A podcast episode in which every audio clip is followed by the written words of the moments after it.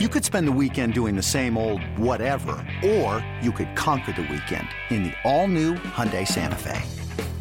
Visit HyundaiUSA.com for more details. Hyundai, there's joy in every journey.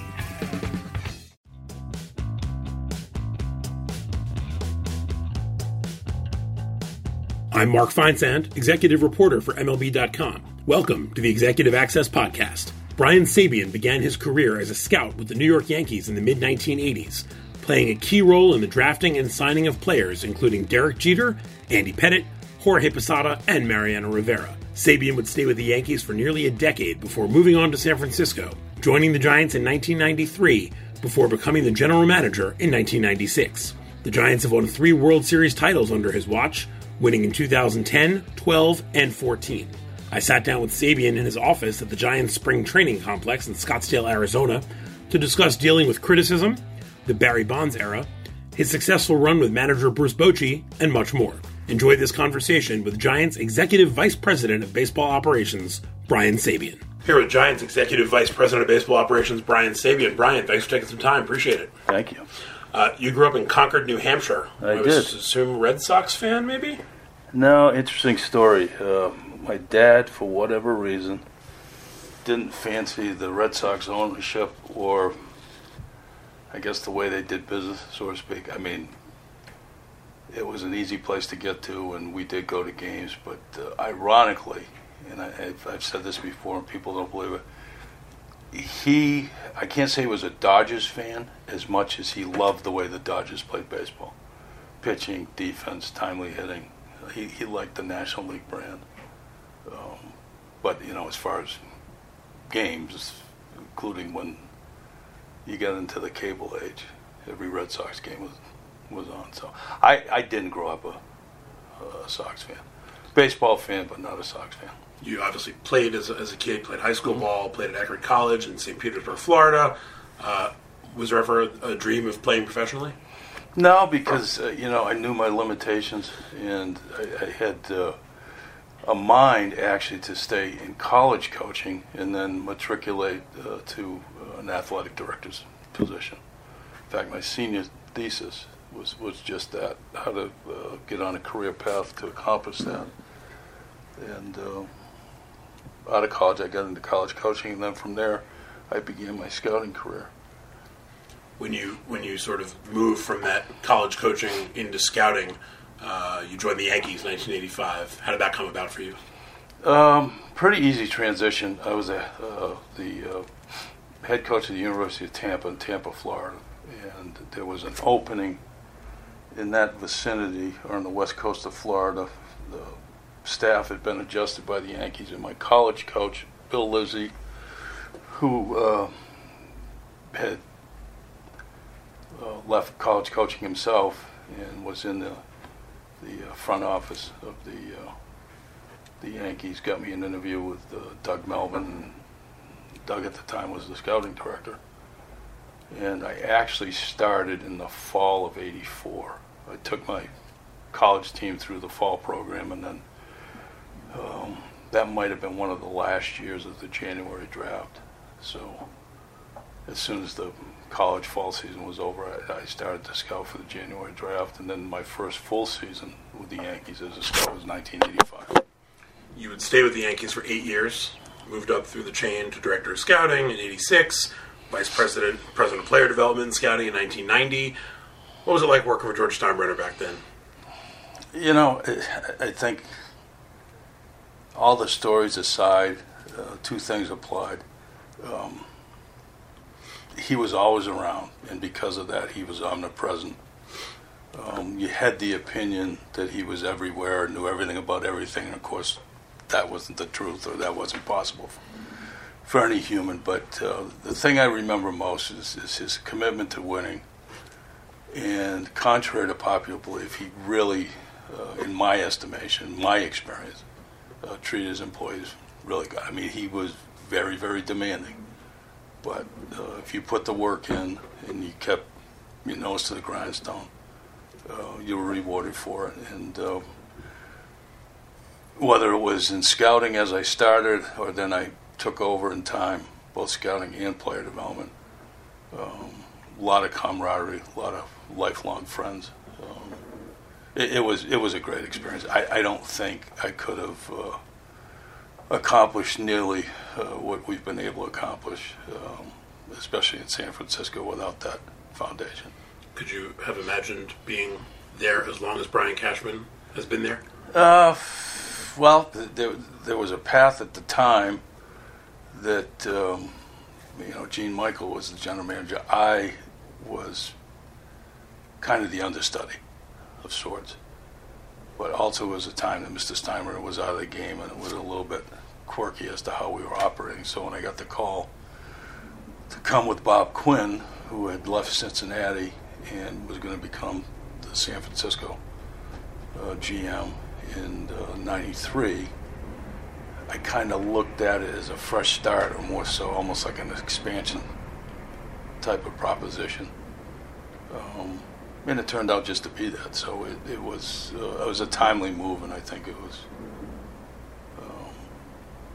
probably, as I look back, in, in, my best interest. So to answer your question, I, I, I can't imagine being there that long. Just like I can't imagine I've survived the test of time here this long. You were with the Yankees during a very important period of their history. Um, played a major role in the drafting or signing of guys like Jeter, Rivera, Posada, Pettitte, etc. Uh, you couldn't have foreseen what those guys were going to become, but did you feel like they all had the potential to be very good major league players? Um, two things apply. One, our scouting staff was very experienced and two, they were in lockstep with player development. In, in some places in time, in some organizations, that's not necessarily true.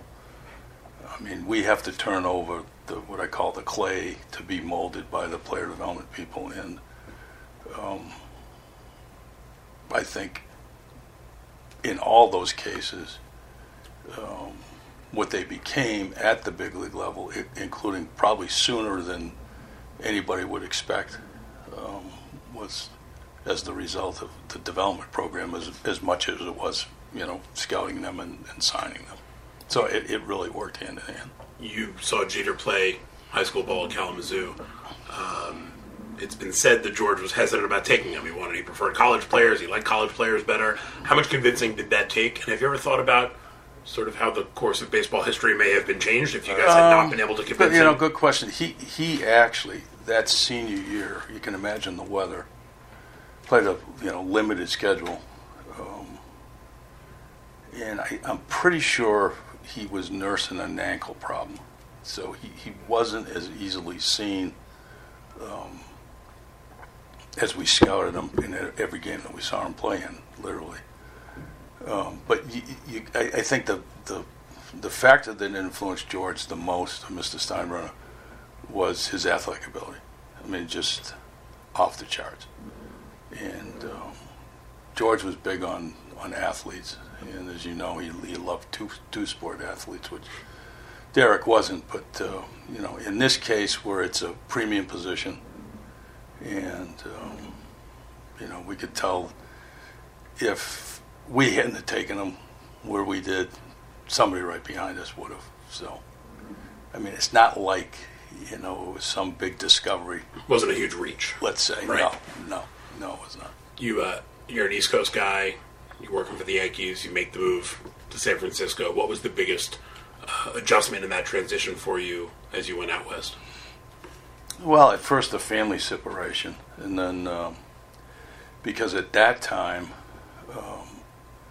I was a quasi assistant general manager, but uh, specifically I was running uh, player development scouting, which meant, uh, you know, I had to put on one hat through the June draft and then take that hat off and get into the development side of things, which was the, the player movement and uh, seeing all our affiliates in the second half, plus keep up with the major league team. So uh, I, I, think juggling a lot of balls and, and a lot of times doing it, uh, you know, without family, which is is tough. 1996, you become the GM how different was the job 22 years ago compared to what it is now? Uh, I, I, can't say that the the sport was a cottage industry of sorts, but you know, there, it was simpler times. Um, what made it easy is that uh, Peter Magowan, our managing general partner, and even Bob Quinn himself, who was in the last year of a contract, the second half of 90, excuse me, 96, which would have been from kind of like the All Star break on, uh, myself and Ned Colletti um, were kind of positioning ourselves um, to navigate things at the end of the year. So we kind of got a head start uh, in drilling down specifically with the major league team. So when the season ended, which was a, a rough season in '96, um, we knew the wish list and we knew you know the business at hand, and uh, it, it, was a turning point in the organization because as we were constituted budget-wise. Uh, and I'm pretty sure this that uh, Bonds and Williams were damn near making half the payroll going forward, and if you want to get out of last place of the second division, unfortunately somebody's got to go. And you know, in that specific case, it was Matt. And uh, we got a heck of a return, and that was kind of like the basis for what we were able to do that off season going into '97. You, you was completely revamped roster. You mentioned that that Matt Williams trade. Uh, that was your first major move as the GM. One local columnist at the time said you got back, quote, a throwaway package of half baked journeymen. Uh, you defended the move in part by saying, quote, I'm not an idiot. In 2004, you also called your critics the lunatic fringe. That was pre Twitter, so I can't even imagine. Uh, how thick does somebody's skin need to be in that GM chair when you have fans, media, uh, sometimes your own players coming at you with these kinds of things?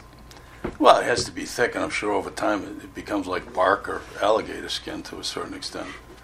But having said that, n- nobody's tougher I, I can say this openly because I know a lot of people in baseball for a long time. You're your biggest critic.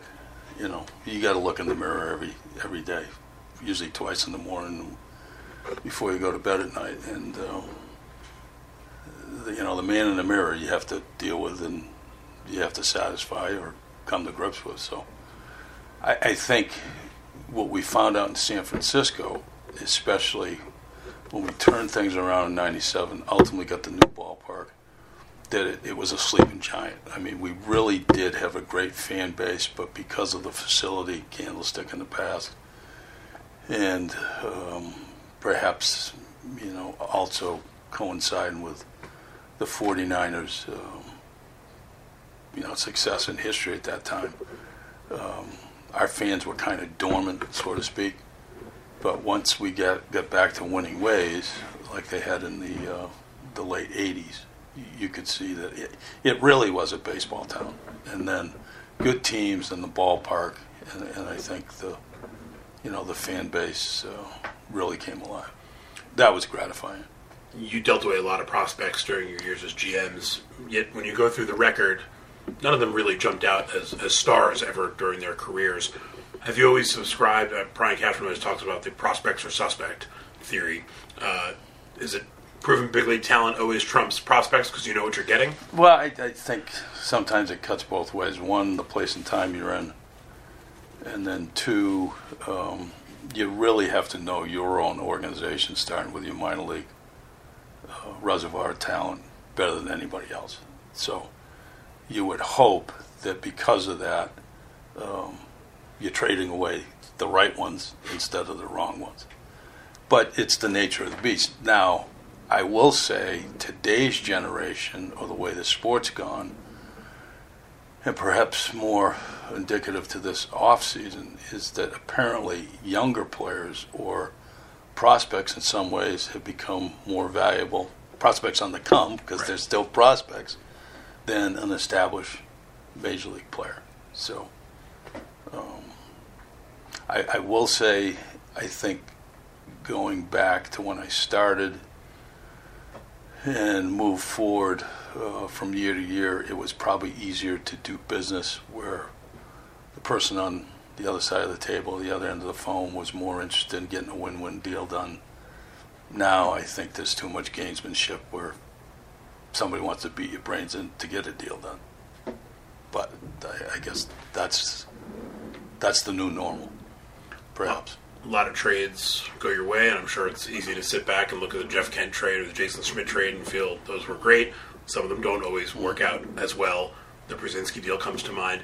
how tough is it in the aftermath of a deal when you realize that you did not get the better end of the trade and it didn't work out the way you wanted? Is there a lot of second guessing internally in, in your no, but or? it just shows how fallible the process is because it's not autocratic, the decision making, or when you make a trade, there's a lot of people that are in the room saying yay and nay. Um, and when something does go wrong, um, not only you have to deal with it, you have to take, in some cases, corrective measures to redirect, you know, the course of, of the roster, so to speak. But um, that one certainly did sting. But uh, having said that, uh, those were in the minority, really. That's one thing we're really proud of. What was it like watching Barry Bonds in your uniform during the heyday of his career, knowing that you had that in your lineup every day? Well, you know, it's interesting because I go back to my my days with Stick, and he he, as you know, was probably the the. I- would say this uh, convincingly. In anybody's front office, as high a position as he had, he probably was the dean of scouts, but especially the scout scout in that position. So he really th- saw things very clearly, and and he loved players for the right reason. And I remember before I left in '92, of course, not knowing that uh, ultimately the Giants were going to sign Bonds, but uh, Stick was so impressed with him at, at that time because um, you know he was an MVP caliber player, playing le- left field like nobody's really seen, like a center fielder.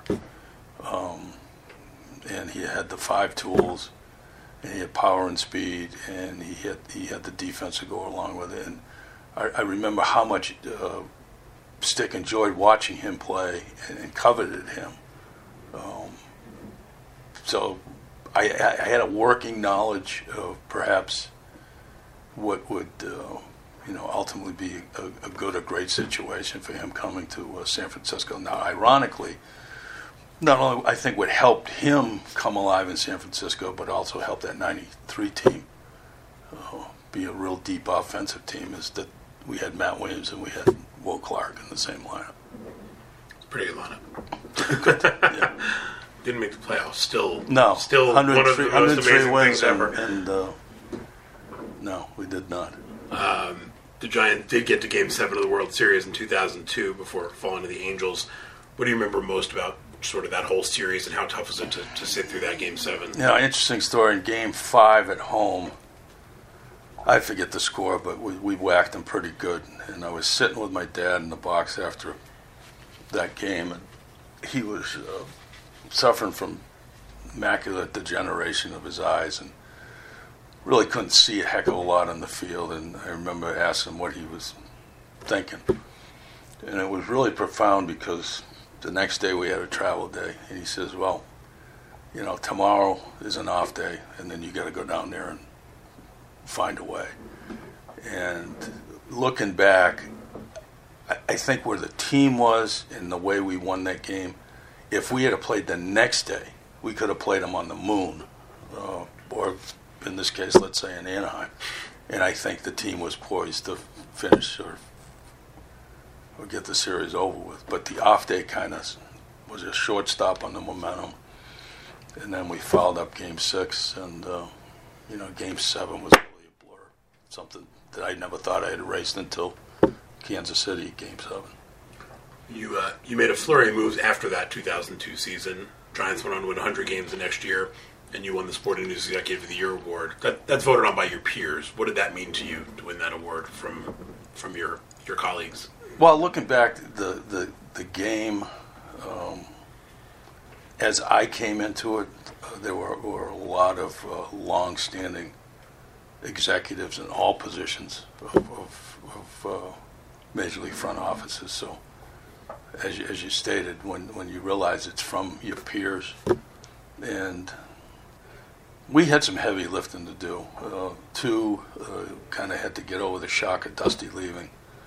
Uh, and then more specifically, um, we kind of went out of the box a little bit, not in our way of thinking, but in the public's view, uh, to take Felipe back uh, or get him back in, in the managerial position, which I thought would be a natural fit, and it was.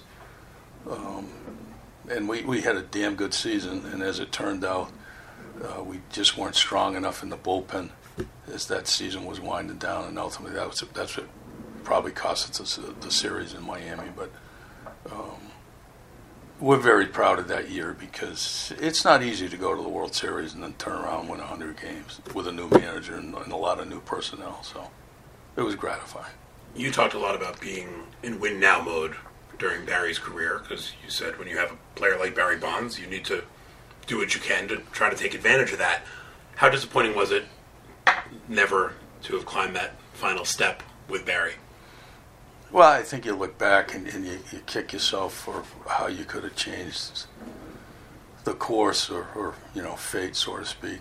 Um, I think now, having reflected back as you kind of open the conversation with what we were able to build as far as a foundation in New York, and then we've really built two different foundations here when we've had success. One was the first wave of the pitching, the Lincecum, Cain, Bumgarner uh, Brian Wilson, etc. Then the second wave with the position players, Posey, Belt, Panik, Crawford, etc. So you're really at the mercy or the timing of how fertile your minor league system is, or you know, getting your own talent to the big leagues, because that's the best core you can build.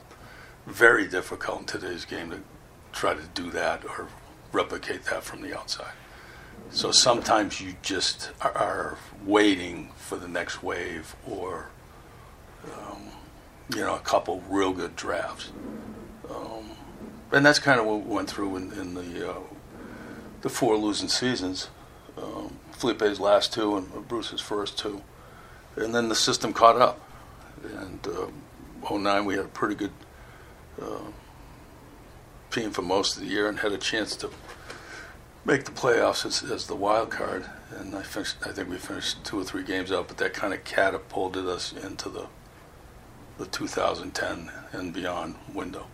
When you signed your extension in 2007, Peter Magowan stressed that the organization was going to install this new philosophy of building around young players, even if it meant missing the playoffs, and sort of what we've seen the last few years from the Cubs and the Astros.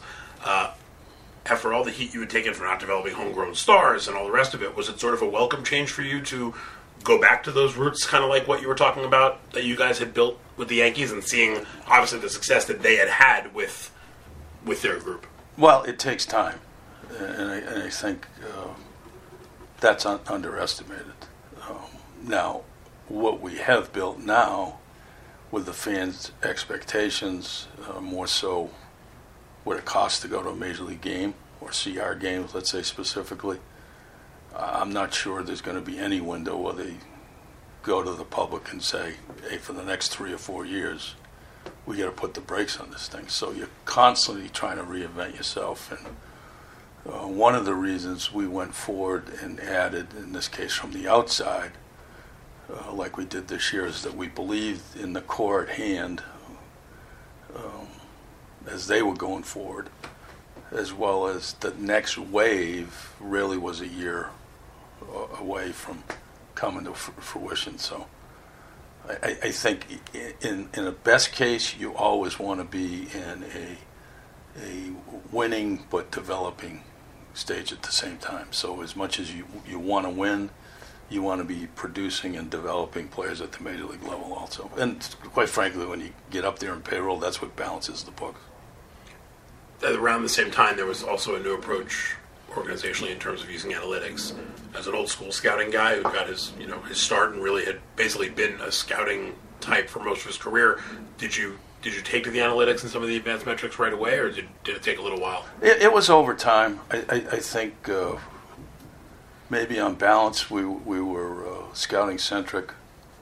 I don't want to say first and foremost, but uh, as we drilled down on, on how we would view a player, a lot of those boxes were checked off, and then as you went forward and were introduced uh, to the analytic side of how you would, uh, again, review or, or, evaluate a player, that uh, they do go hand in hand. And, and I think we're probably as, as, balanced now as any organization, which I think is the, the smart way to go.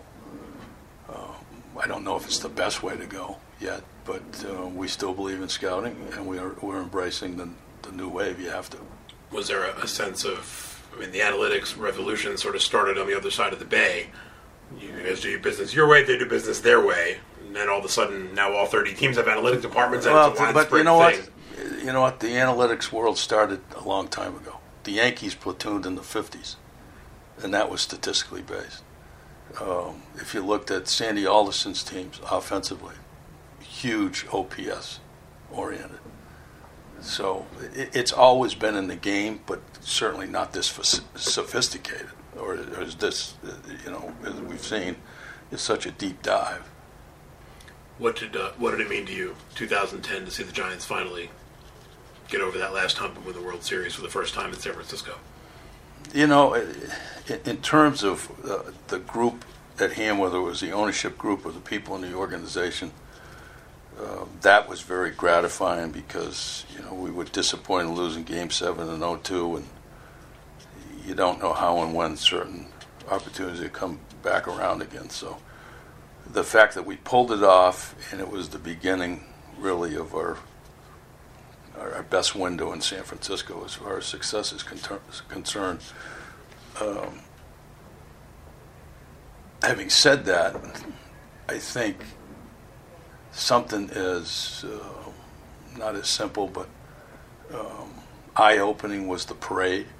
You know, the turnout, and you realize that you know this was a regional thing. This was Northern California. This was you know a generational thing, and. Uh, it, it was, uh, you know, it was a lot of closure for a lot of people, um, fans and and, uh, and the organization. So that that was very cool experience. That that raw emotion of you know how big it was to the community of Giants fans. Two years later, you win again. Two years after that, you win again. How did numbers two and three compare to the first one?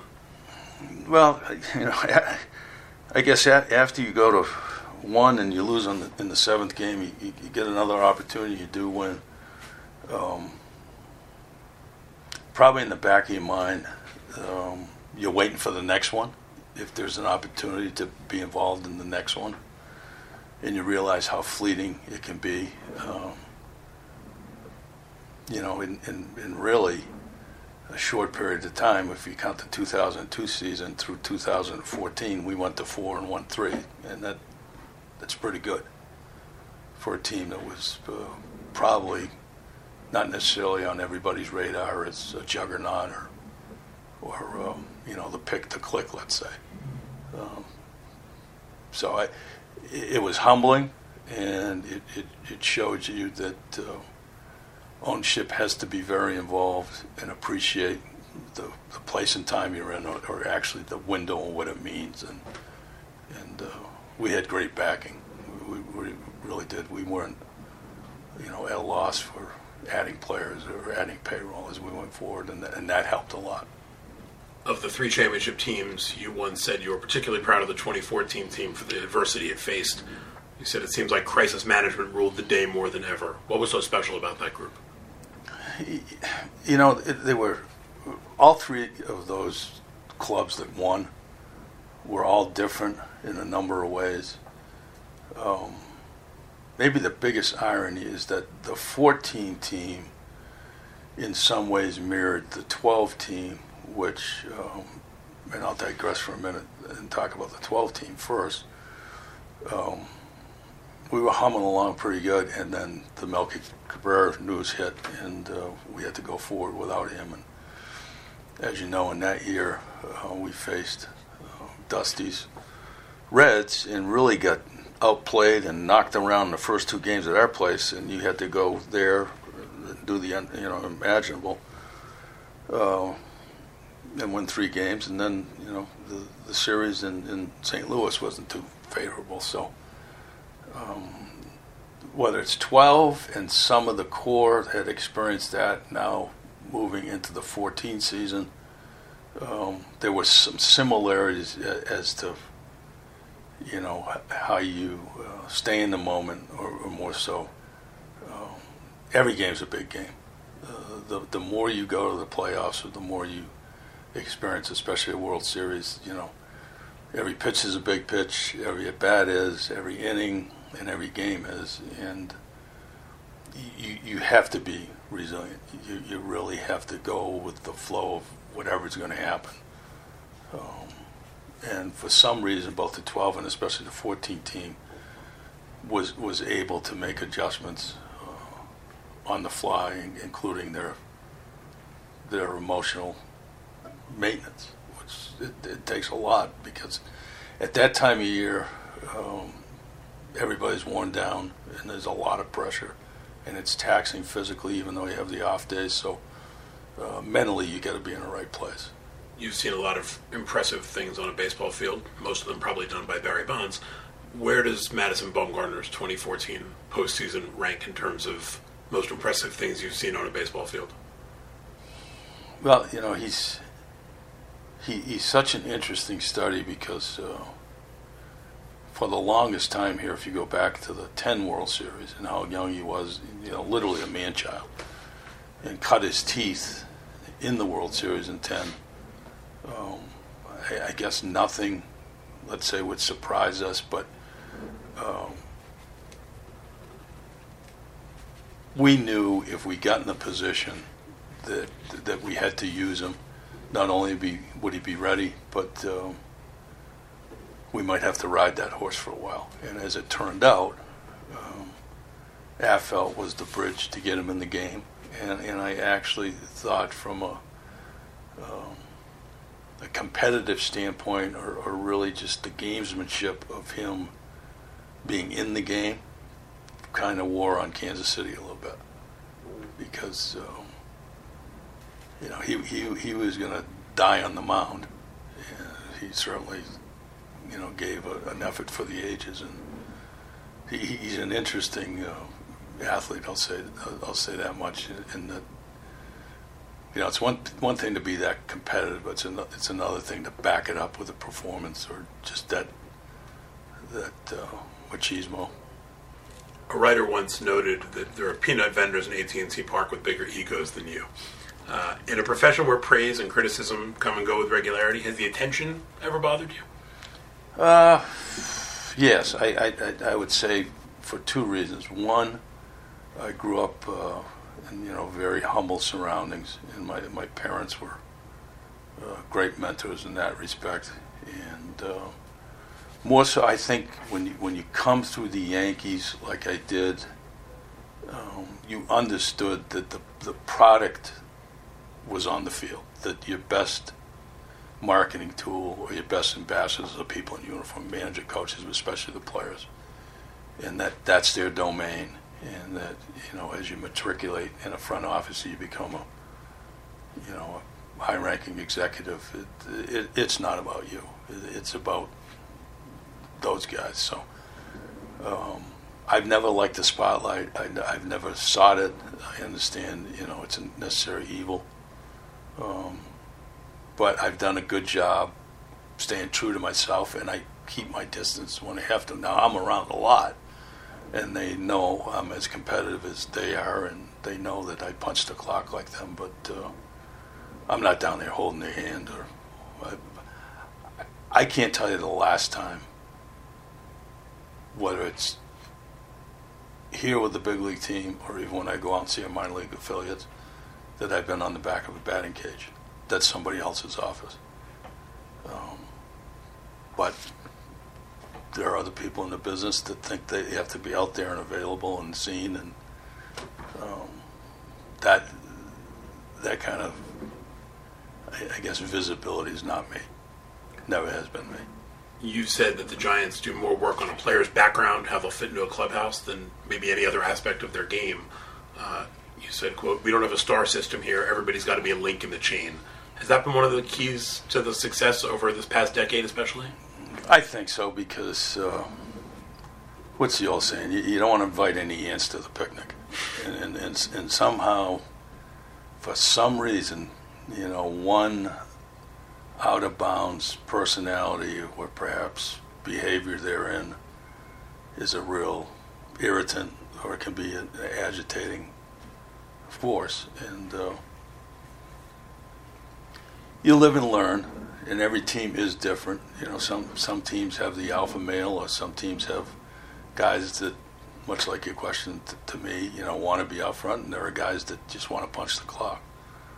But the the, the biggest thing is, um, you know, we want guys that that know how to come to work.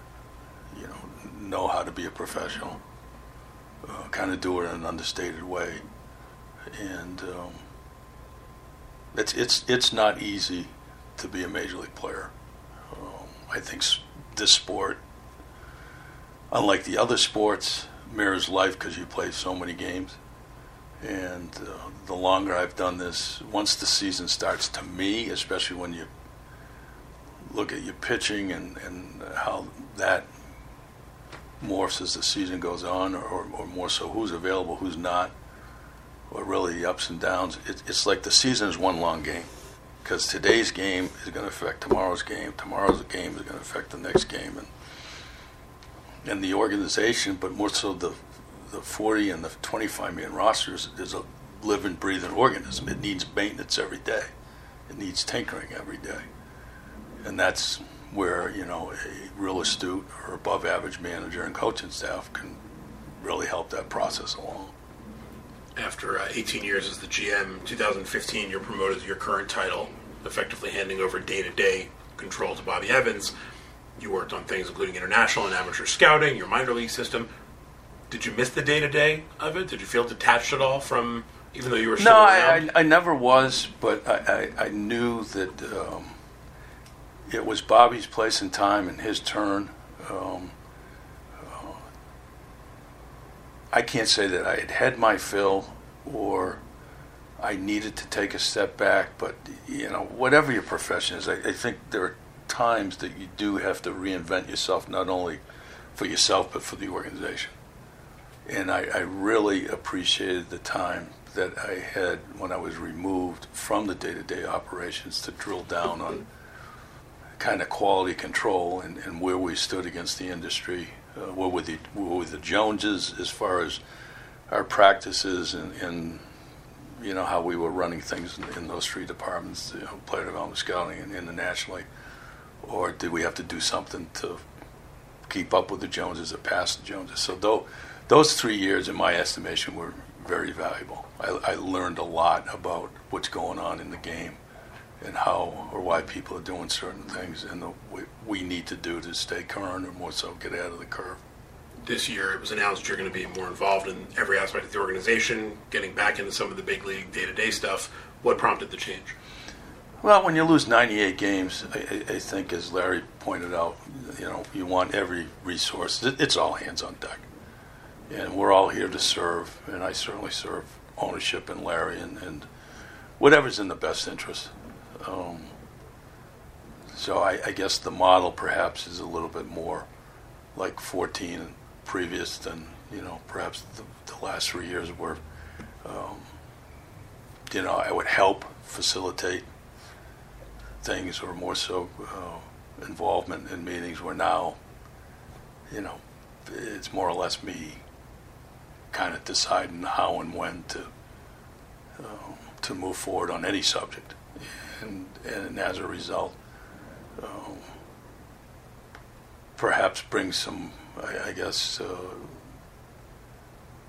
experience. You know, I, I, do think, and I think Dusty was one of the managers that said it best. You know, the longer you do something, and if you really love it, you have the passion, and you've had success, you should get better at it. So, I don't know how this year is going to turn out, but I know that 98 losses was a reality. Um, I don't think we're a last place organization or a 98 loss organization because I don't think we're those kind of people, professionally and personally. So, therein, it really is the same group of people, maybe with some, you know, title changes of sorts or, or different levels of involvement, but we've all been really help cooking the meal for a long time together. Does that stability help? In that case, it has. Now, in other places in time, you know, there there needs to be, I guess, the smartest guy in the room. We don't operate that way. Uh, we like to get everybody in on the first guess, and we bang both sides of uh, an issue or a subject about as good as you can. But um, I think in today's game you have to be really agile and open-minded, and, and know when uh, you know there's this some trepidation or, or you, you see the cautionary signals a little bit sooner perhaps but the only way you do that is, is that you got to have everybody involved. You, you can't be locked in the ivory tower so to speak and just trying to do it on your own You've described Bruce Bochy as calm and cool. He's described you as fiery and emotional. Uh, do you think the differences between the two of you are one of the reasons why you guys have made such a successful pair for such a long time? Eh, You know, it's possible um, because we, we kind of have that yin and yang in our friendship. Um, to that point, you know, I know how and when to approach him um, and what time of day. And there are nuances to that, you know, depending on where you're at during the season or, or before and after games, and, and you learn that over time. Um, I, I think the the best quality that we each have, which is you know I guess the ultimate mutual respect, is that he knows that I can't do his job and I don't want to do his job. Yeah, so I'm not going to force feed really anything, whether that's a, a, an agenda or even a lineup, et cetera. And, and, and he knows how difficult our jobs are and the stress that we have. And he doesn't want to play general manager. So now, from my past experience in two organizations, and as I move forward in my career, I think one of the biggest pluses is from the people in uniform or the players' end specifically, if they see that the general manager and manager are in lockstep and really like and enjoy each other's company and are are uh, are spending a lot of time together um, doing the right thing for the team, and that's backed up by ownership. It, it's very tough, and you you know how clubhouses can be. You know, it's us versus them mentality. Them is always upstairs. Um, we, we've tried to avoid that. And I think you do it by showing them that, you know, you, you've got their best interests at heart, but there, there is a common bond, and it's, it's a strong one. It's not superficial. Last one for you. You've accomplished a lot during 30 plus years in the game. Uh, got three rings to show for it. Do you have any specific goals or aspirations you'd like to fulfill during whatever remaining career you have left, however many years that may be? Well, you, certainly would like uh, a chance at another one, and this this turnaround is, uh, not going to be easy, and we, we are stepping out of bounds a little bit from the norm, in that uh, we did add from the outside. We didn't decide to take a step back and pare down. Now that could come, who, who knows, in some form if if this doesn't turn out starting this year the way we want it to. But uh, every year's so different, and I think that's what we've all learned. That um, and Bochy's got a saying, you know, n- nobody's smarter than all of us together. So we got to figure out how to get competitive and then back to the playoffs after getting embarrassed and losing 98 games. But in some ways, um, maybe we needed that. In a weird way, maybe we needed to be knocked back on our our heels, and, and you know, with that comes, you know, the fire and the competitiveness and the passion back. That's that's why you're in it. So to answer your question, I I don't have a finish line on how long I want to do this. I love the game. My family loves the game. Um, and it, it also is a sport that later into life, or, or I I guess there's no standard retirement age. You can always do something to contribute, and I think that, uh, or I hope that that's with the Giants, you know, for the rest of my professional career, and and uh, we, we've all got a lot to be proud of, and we've all uh, enjoyed the successes together. We've enjoyed the failures together, which I guess in some cases uh, really teaches you how to, you know, how, how, to learn on the fly. I think one of the things that I look back on the three uh, World Series teams and the 2002 team, you get to the point where the team or the atmosphere around the team is that they love winning, but they hate to lose almost as much or more than the winning. Because when you're good, you know you're going to win. But when, when you're losing and you know you shouldn't be, or you, there's a the different level of being pissed off or how you compartmentalize that. And I, I think that that's one of the things that we've, we've grown uh, together, knowing that uh, as long as you hate to lose and you, you kind of put that, that, if that's burned into your brain, it's going to be easier to win.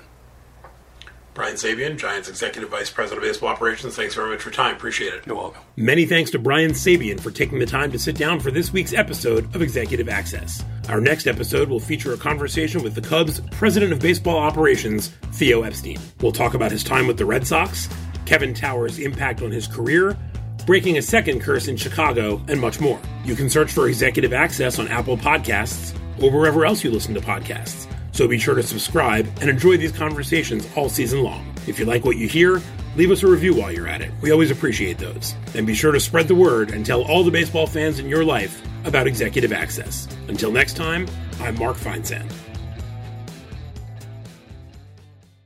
It's blazing hot outside. You get in your car to turn on the AC to get cold air pumping, but it blows hot air out. This issue is commonly caused by low refrigerant due to leaks in the AC system. You want an easy, all in one solution that will restore the cold air in no time. AC Pro Recharge Kits. Make restoring cold air easy for even those with zero DIY experience in less than 10 minutes. Save time and money versus going to a shop by picking up an AC Pro Recharge Kit today. Be a pro with AC Pro.